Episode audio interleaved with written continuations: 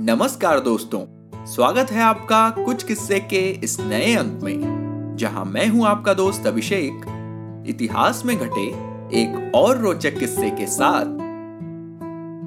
तो किस्सा कुछ यूं था कि जब डॉक्टर कलाम को मिला फ्रांस के साथ काम करने का सीधा प्रस्ताव। दोस्तों, चाहे हम अपने कार्य क्षेत्र में कितने भी निपुण और ईमानदार हों, मगर यदि हमें अपने नियमित काम के साथ साथ कोई दूसरा ऑफर मिल जाए तो उसे लपकने में हम देर नहीं लगाते। ऐसा अक्सर आईटी के क्षेत्र में काम करने वाले हमारे दोस्त करते रहते हैं। ये तो हम जैसे आम लोगों की प्रवृत्ति है, लेकिन महान लोग अपने काम के प्रति इतने निष्ठावान होते हैं कि उन्हें पैसा, मान सम्मान या सहूलियत जैसे कितने ही प्रलोभन क्यों न दिए जाएं, वो अपने मूल काम से टस से मस नहीं होते। और इस पे भी बात जब अपने देश की हो तब तो सवाल ही पैदा नहीं होता। दोस्तों, अपने देश के प्रति ये परमनिष्ठा महान वैज्ञानिक डॉक्टर एपीजे अब्दुल कलाम के व्यक्तित्व से बखूबी सीख सकते हैं। मित्रों, यूं तो डॉक्टर कलाम के वैज्ञानिक गतिविधियों का कार्य क्षेत्र भारत ही था, मगर उनकी प्रतिभा का लोहा पूरी दुनिया मानती थी। यही कारण था कि अन्य देश उन्हें अपने साथ जोड़ने को हमेशा आतुर रहते थे। कई मौकों पर कलाम साहब को ये देश अप्रत्यक्ष रूप से उनके लिए काम करने का प्रस्ताव दे चुके थे, मगर कलाम साहब का अपने देश के प्रति प्यार और उसे मिसाइल तकनीक में सुदृढ़ बनाने का जज्बा ही था कि उन्होंने कभी भी भारत छोड़कर जाने के बारे में सोचा तक नहीं। एक दफे तो एक दिग्गज फ्रांसीसी वैज्ञानिक डॉक्टर कलाम के काम के ऐसे कायल हुए कि उन्हें सीधे सीधे ये आग्रह किया कि क्या वे फ्रांस के नई पीढ़ी के सैटेलाइट बनाने में उनकी मदद करेंगे। मित्रों, ये किस्सा 70 के दशक के शुरुआती दौर का है।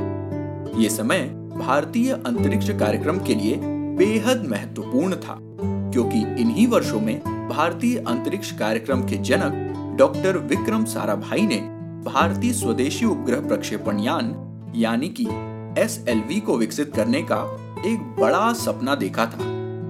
डॉक्टर सारा भाई ने इसे पूरा करने का जिम्मा कुछ विशेषज्ञ और बुद्धिमान वैज्ञानिकों की एक टीम को सौंपा था, जिसमें डॉक्टर कलाम भी शामिल थे।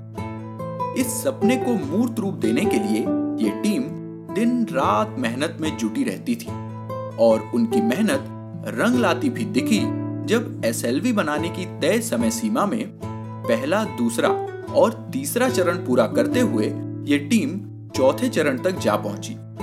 यहां तक तो सब ठीक था, मगर चौथे चरण में कुछ तकनीकी दिक्कतें आ गई, जिस पर सलाह मशवरे के लिए डॉक्टर सारा भाई ने फ्रांस के दिग्गज वैज्ञानिक और उस समय फ्रांसीसी अंतरिक्ष संगठन के अध्यक्ष प्रोफेसर कुरियन को भारत आमंत्रित किया।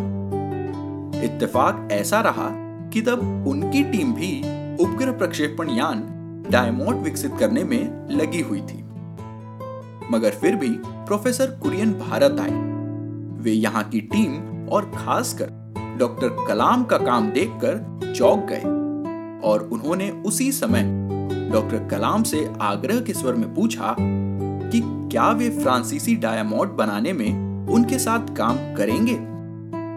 इसके जवाब में कलाम साहब हल्के से मुस्कुरा दिए, जो उनकी तरफ से विनम्रता पूर्वक मनाही थी।